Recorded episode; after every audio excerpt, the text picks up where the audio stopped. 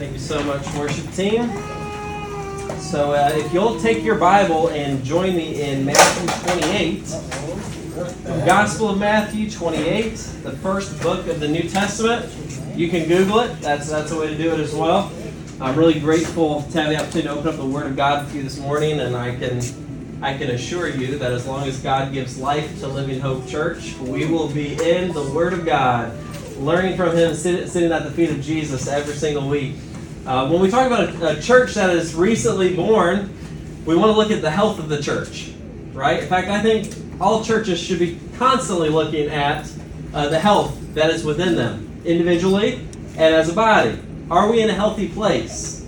Which means, are we meeting all of the standards of measurement that would be good, that, that point to health? Because if there's not, then there's something that needs to be worked on. And I was thinking about this recently because I had my own annual checkup which we all just love so much. Going to the doctor and they judge you and evaluate you for your uh, cholesterol level and your weight and, and all those good things. And you fill out a mound of paperwork. But why do we do that? We do that because we want a professional doctor to let us know if there's something we should be concerned about or to affirm us for some of the lifestyle choices we've made over the past year, one or the other. So I think as we celebrate the one year birth of Living Hope Church, we need to ask ourselves are we in a healthy place? And how do we continue to live out a healthy calling of disciples of Jesus Christ? How do we shine brightly as a light for North Sarasota? Is North Sarasota giving a taste of heaven when they're around us or we're out there interacting with them? Are they get a taste of something different when they're around us? What kind of DNA do we need to have so that we stay around for a long time and we're a faithful church to God's calling? So, our main point this morning, and we're going to get this from Jesus himself, we must embrace the calling of our King with urgency. We must embrace the calling of our King with urgency. So, we're going to go through what's called the Great Commission. Matthew 28, verses 17 to 20. This is Jesus' final command to his disciples. Their marching orders. And it was just as important 2,000 years ago as it is today. And so we need to take a close look at ourselves through that passage and see where am I personally? Am I matching up with what I claim to be a Christian? I claim to be a follower of Christ. Does this match up with my life? And we as a church, how can we better measure up to this calling. Let's read it together. Jesus came and he said to them, All authority in heaven and on earth has been given to me. Therefore, go and make disciples of all nations, baptizing them in the name of the Father, and of the Son, and of the Holy Spirit, teaching them to observe all that I have commanded you. And behold, I am with you always to the end of the age. So, first of all, you see what is the church? Well, we find our identity in King Jesus. Everything comes from Him. To understand the church, you got to understand the King. All authority belongs to Jesus. Think about that. In heaven and on earth. Things seen and unseen belong to Him. And the Gospel of Matthew, Matthew is one of Jesus' disciples, and he's writing to show us this is what it was like when he was born the angels appeared in the sky. Heaven literally broke through in the sky and announced a king has been born in just an ordinary town called Bethlehem. And he is laying in a, in a feeding trough that belongs to animals. So, such a humble beginning.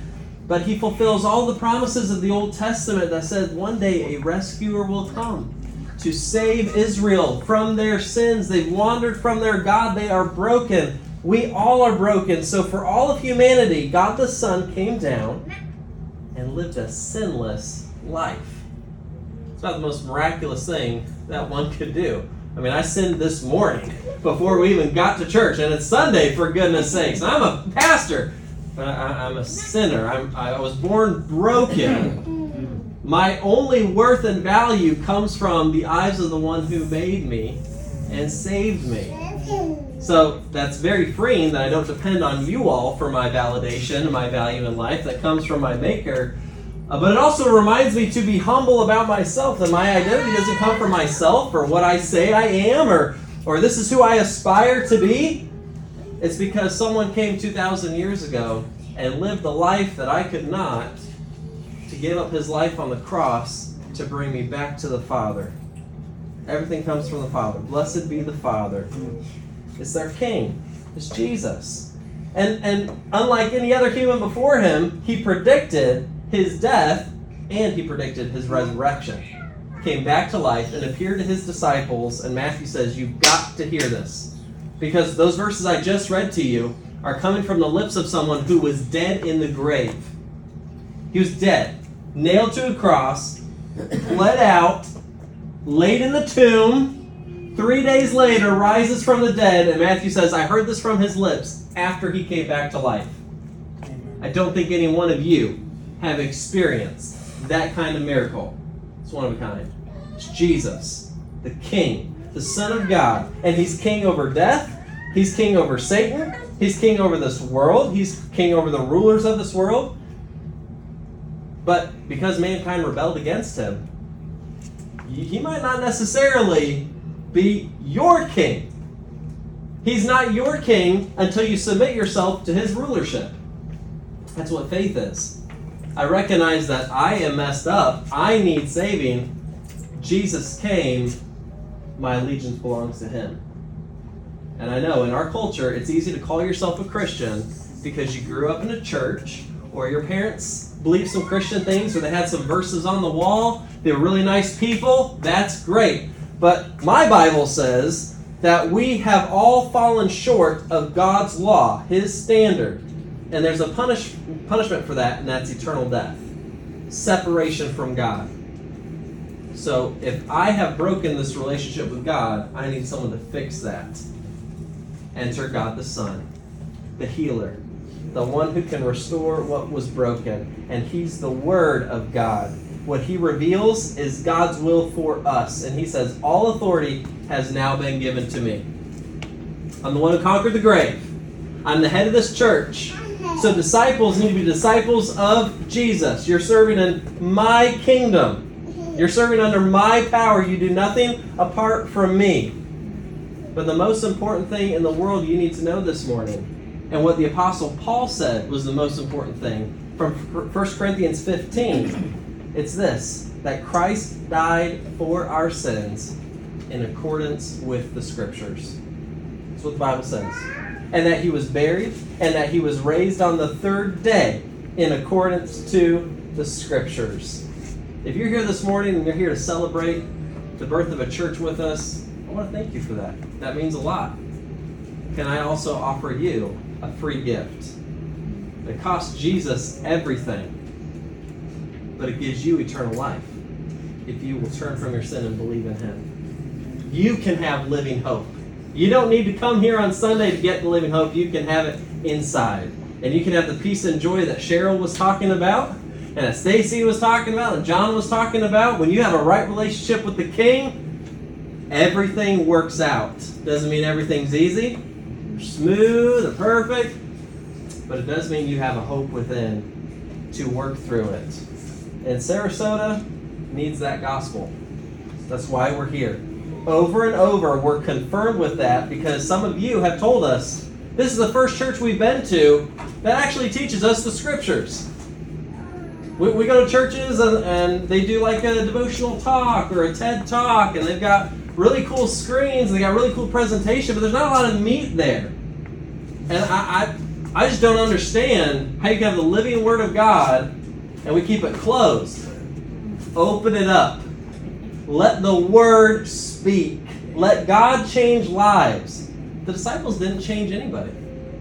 It was the word of Jesus that they passed on. So we want to be faithful messengers. We want to show you the hope doesn't come from us, it comes from the word. We want to be centered on the word. We want to unleash the word. And as we do that, the word is like a window. See, windows serve a purpose. The window is not a door, but the window allows you to see to the other side. You know, at our house, the sun rises up behind the house, and we can see it coming up through the windows. If we really want to, we can go out on our back, our back. Uh, uh, we call it a playroom, but it's like a, a, a walled-in sunroom. You can see the sun come up, And even this morning, Titus said, Dad, you see the sun coming up? We saw that because of the window. So we don't come together to say, hey, worship the Bible. This right here. That the Bible is the window to Jesus. We worship Jesus. We want to become more like Jesus. And the more you look in this window, the more you're changed. You can't walk away the same because Jesus doesn't leave you the same. We were made for Him. And I'm afraid there's too many churches that if Jesus actually showed up and physically walked into their church, they would have to completely redo how they planned worship that morning. Oh, oh, Jesus is here. We need to. Maybe we won't do that silly thing. Uh, maybe maybe we'll we'll give more time to teaching today because Jesus is here to teach. I would like to think that the way we structure our worship services, it's already around Jesus. So if he were to walk in that door, the only thing that would change is I get to sit down and I get to hear Jesus speak with all of you. But our praise is Jesus focused, our prayer is Jesus focused, the testimonies, the response, the teaching of the word. Jesus is King. And he says to his disciples, I'll be with you always to the end of the age. We're still not to the end of the age, folks. And guess what? Jesus is still with us. He's still here. And I know friends come and go, family comes and go, life is short, but through all the generations, 2,000 years, Jesus has been faithful to his promise. Is he a part of your life? Do you know him? If not, you are missing out on the biggest blessing and the biggest need of your life. It's Jesus. And, church, let's embrace that calling with urgency today. Let's bow the knee joyfully to our King today. And if we do, then number two, we must value authentic community. It's the natural overflow. Because Jesus says, you're going to make disciples, you're going to baptize them in the name of the Father, the Son, and the Holy Spirit. We were made for relationship.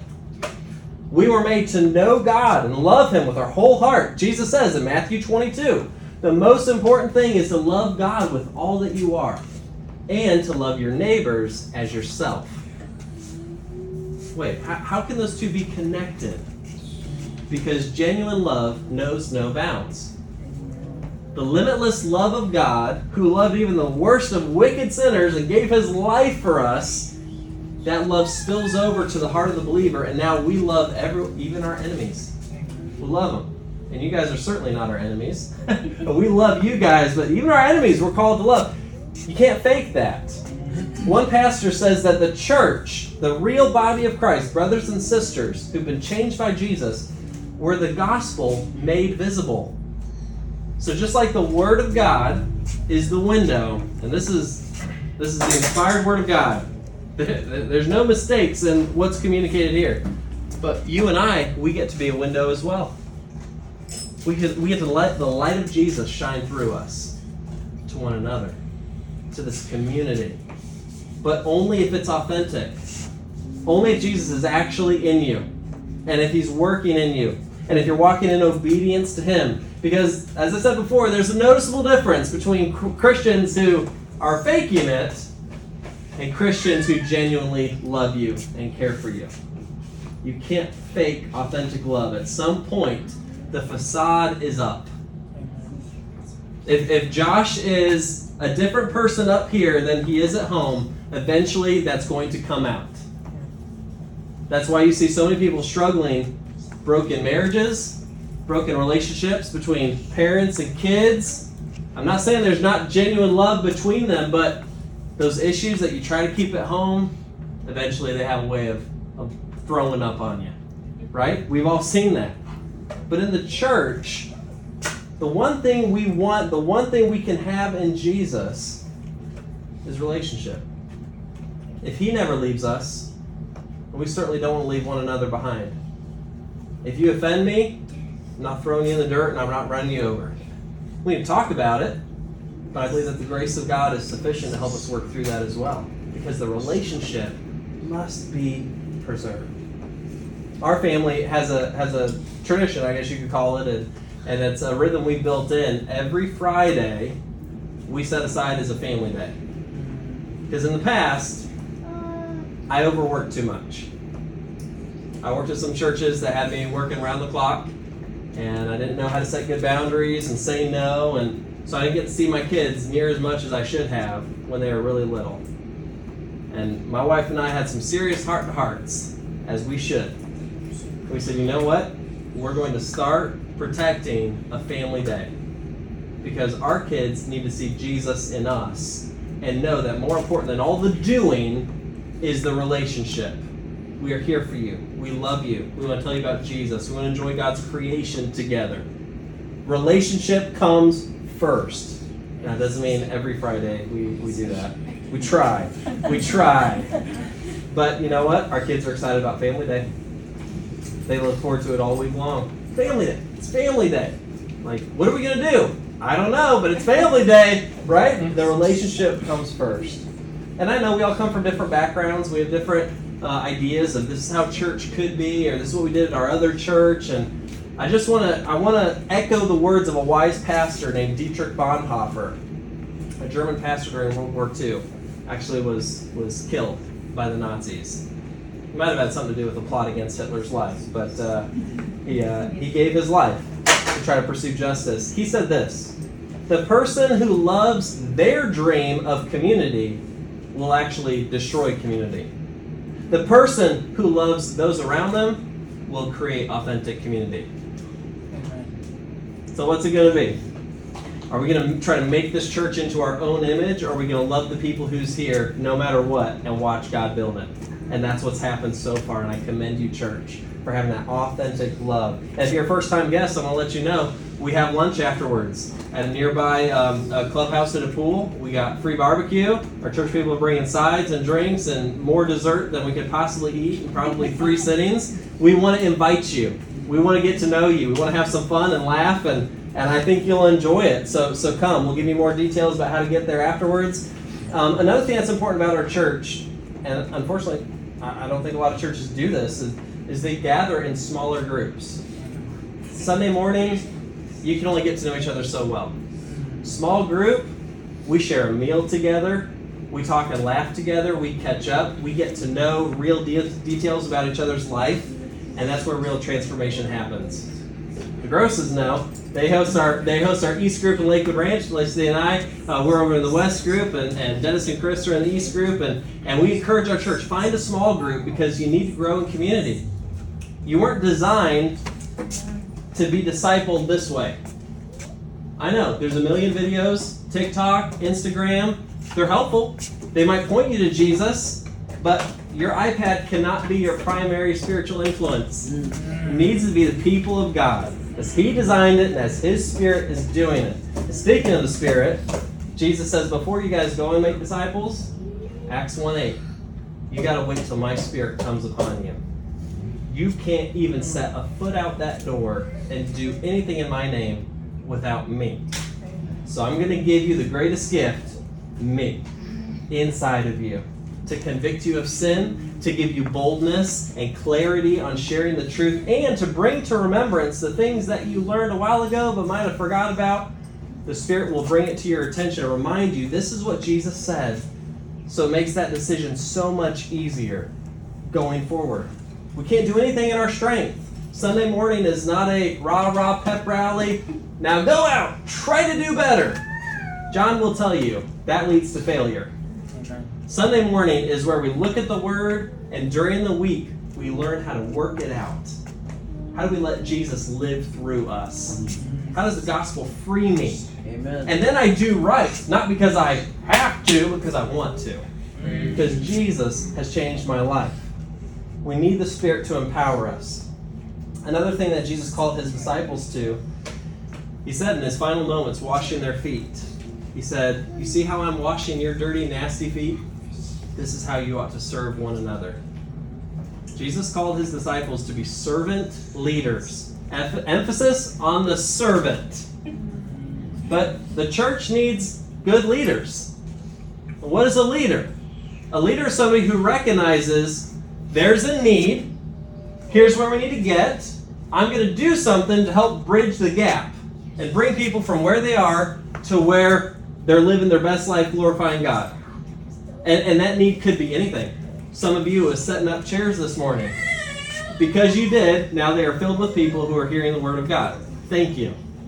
It, it could be music related. Oh, I, I can sing. I can help with that. A servant leader sees a need and is willing to help and is willing to respond. They don't just tap someone on the shoulder and say, hey, you should do something about that. Hey, you see that need over there? Why, why don't you go do something about that? It's like, you know, okay, I'm glad you see the need, but are you also willing to take the first step to help with that? And I gotta commend Debbie. Debbie's not here this morning. She's she's in the Midwest right now, but she texted me yesterday and she asked if I had ever heard about this ministry called Operation Christmas Child, where they pack shoe boxes with toys and, and goodies for kids, and they put the gospel in there and they send it off to kids all around the world who've never heard about Jesus. I go, oh yeah, I've heard about that organization. It's a great organization. She said, well, I don't know. I just I feel God leading me to say I'd like to help with that. I'd be willing to coordinate that. I'd be willing to help serve as a liaison for that. This is totally unprompted. But the Spirit was prompting her. And she's saying, not only am I pointing out an opportunity, but I want to be a part of the solution. Mm. A servant leadership. What a gift! What if we had an entire church filled with servant leaders? Doesn't mean you have to be a preacher. Just means you need to be willing to help with the need that surfaces in front of you, even if it's helping the person right next to you. As you can tell, authentic community will take time. It'll take more effort than maybe we have been taught that Christianity is in the past. It's not just coming and sitting in a service, it's a lifestyle, it's a community. There's commitments in this community. And Pastor Dennis mentioned on Sunday, October 15th, we're going to have a partnership meeting in the afternoon, probably about 4 p.m. And we're talking about what does it look like to commit to each other in this growing process and for your pastors to commit to you, to shepherd you and help you grow and feed you and meet your needs. And, and we covenant together as a church. We buy into this vision to see God's kingdom come and will be done in North Sarasota as it is in heaven. I want to be part of Living Hope Church. That's the partnership. That's the buy in that we need. So we embrace that calling of our King because he's our identity and he also forms our community. And here's the third and final thing I have to share from Matthew 28. We must share Christ with our world today. We must share Christ with our world today. Or, or did we not hear Jesus clearly enough? Go and make disciples of all nations, baptizing them in the name of the Father, the Son, and the Holy Spirit, and teach them to observe all that I've commanded you. In other words, don't just lead them to Jesus and then leave them there. Keep feeding them the word. Keep helping them grow. You've got a baby believer. Help them grow up. So um, I had a conversation with somebody the other day. What's the priority? Is it evangelism, leading someone to a relationship with Jesus, or is it discipleship, help, helping them grow up in their relationship with Jesus? It's both. It's two sides of the same coin. Jesus didn't say, go and preach the gospel. He didn't say, go and disciple people who are already believers. He said, go and make disciples. It's all encompassing. From the beginning till the end of your days, we are helping people take that next step in Jesus. So, yes, it starts with going. Have you ever gone anywhere before and looked to share the hope of Jesus? Or share the gospel? That's called evangelism. We're trying to show people how beautiful Jesus is in the hopes that they will receive him. And if Jesus says to go and make disciples, then what that means is evangelism is not an event. It's not a once a summer thing, it's a lifestyle. As we go out of here, go and make disciples. As you get up in the morning and go to work, go and make disciples. As you uh, go grab coffee at Starbucks with that friend, or a local cafe. That would be that'd be my preference. Maple Street Biscuit Company. They're opening up another location down here. I will be there. Okay. Go and make disciples. Where you go, people need the hope of Jesus. Do you know how many people are in our metro population area? Eight hundred thousand. Actually, more than that. Which means seven out of eight of those people do not call on Jesus. Do we expect them to just figure it out on their own? Or maybe, hopefully, one day they'll wander in here and, and, and Josh or Dennis, they can preach the gospel. Now, Jesus said to go. All disciples. All of us are called to this work together. But then he also says to baptize them. Now hold on. Baptism doesn't save anybody, right? It's just faith in the gospel. That's true. But Jesus says, baptize them in the name of the Father, the Son, and the Holy Spirit. So once there has been an internal change, now there needs to be an external declaration I belong to Jesus. Mm-hmm. I know the true and living God. This is not just a personal faith you keep in a closet anymore. To believe that Jesus really is king over all, I step out. I'm going public. This is my microphone. I'm getting in the water. I need someone to baptize me. In Acts 2:38, the Jews understood something needs to be done when we hear the gospel. And the apostles tell them, you need to repent. And then you need to be baptized. That's the order. Belief, then baptism. Symbolizing your submission to the Lord and the new life you have with Him. Similar to a wedding ring. My wedding ring doesn't make me married, but I wear it so that you will know there is someone special to me that I have made a covenant with. That's baptism. Have you had that public covenant ceremony yet? It's such a joy. And the church gets to be a part of that. We're family. We're like, you've been baptized into our family spiritually. We would help baptize you publicly. Declare to the world. And that's a method of evangelism, wouldn't you know? People come to faith in Jesus because they see people taking that step publicly. And then don't leave them there. Teach them all that I've observed them. Teach them the commands of Christ. Share with your friends. What is the hope you have in Jesus? What is spiritual warfare? How do I pray? Jesus' disciples asked him, How do we pray? Teach us to pray. Don't you think that's an important part of discipleship? You teach someone to pray. Well, I thought prayer was just something I do over my food. Well, that's good. You should thank God for your food. But prayer is a communication with the Father. Mm-hmm. People need the Father. They need to talk to the Father.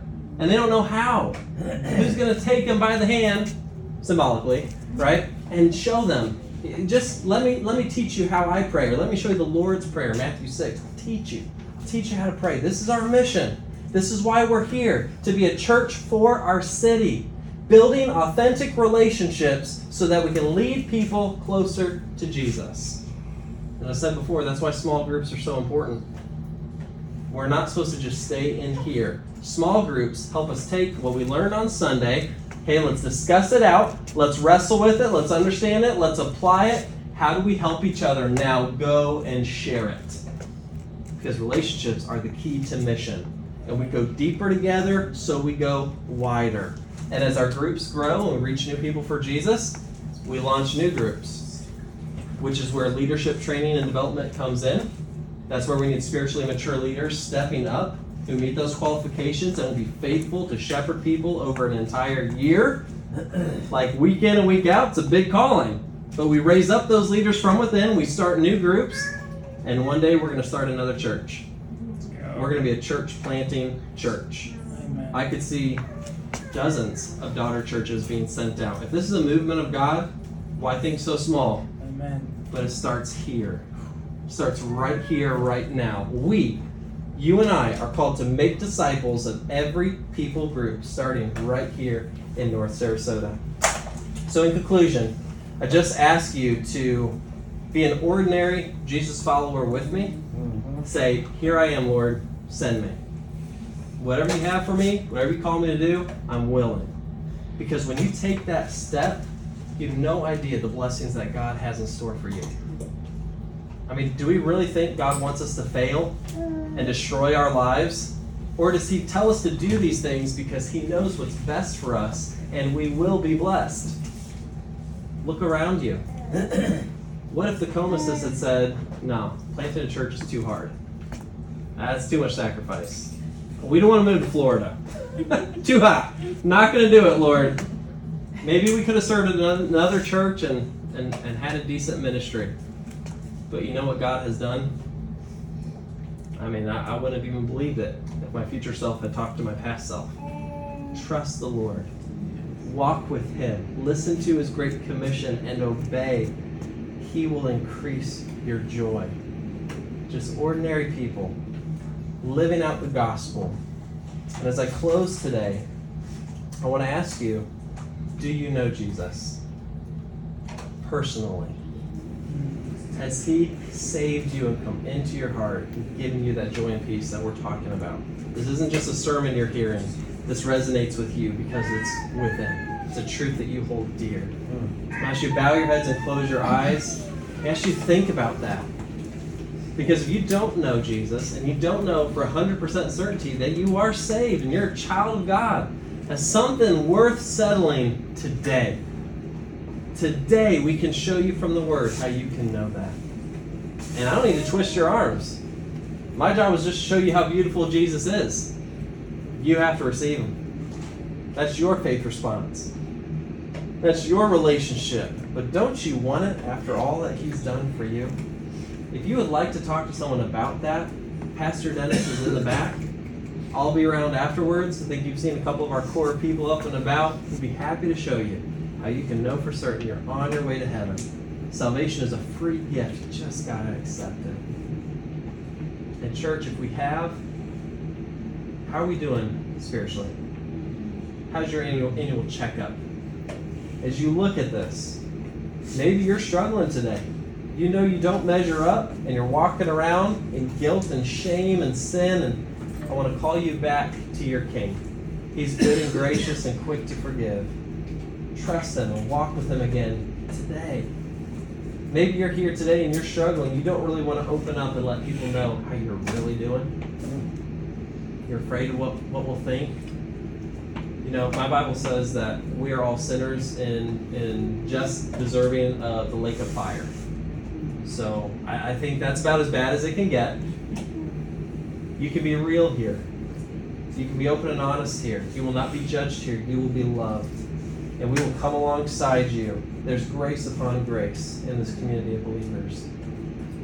And I know a lot of us struggle with wanting to share the gospel with our city. It's scary, it's new, it's difficult, it's discouraging. But what if you are faithful to the call and we see one person come to faith in Jesus this next year? Who in your life would you like to see their life dramatically changed because of the gospel of Jesus Christ? Isn't that worth it? Isn't that worth the faithfulness to the call? I want to urge you to listen to King Jesus and keep being faithful to share the gospel. If you need training, we'll train. If you need prayer, we'll pray for you. But respond to the call today. Church, we love you. It's a joy to serve as one of your shepherds and to bring the word for you this morning. I'm actually going to ask Pastor Dennis to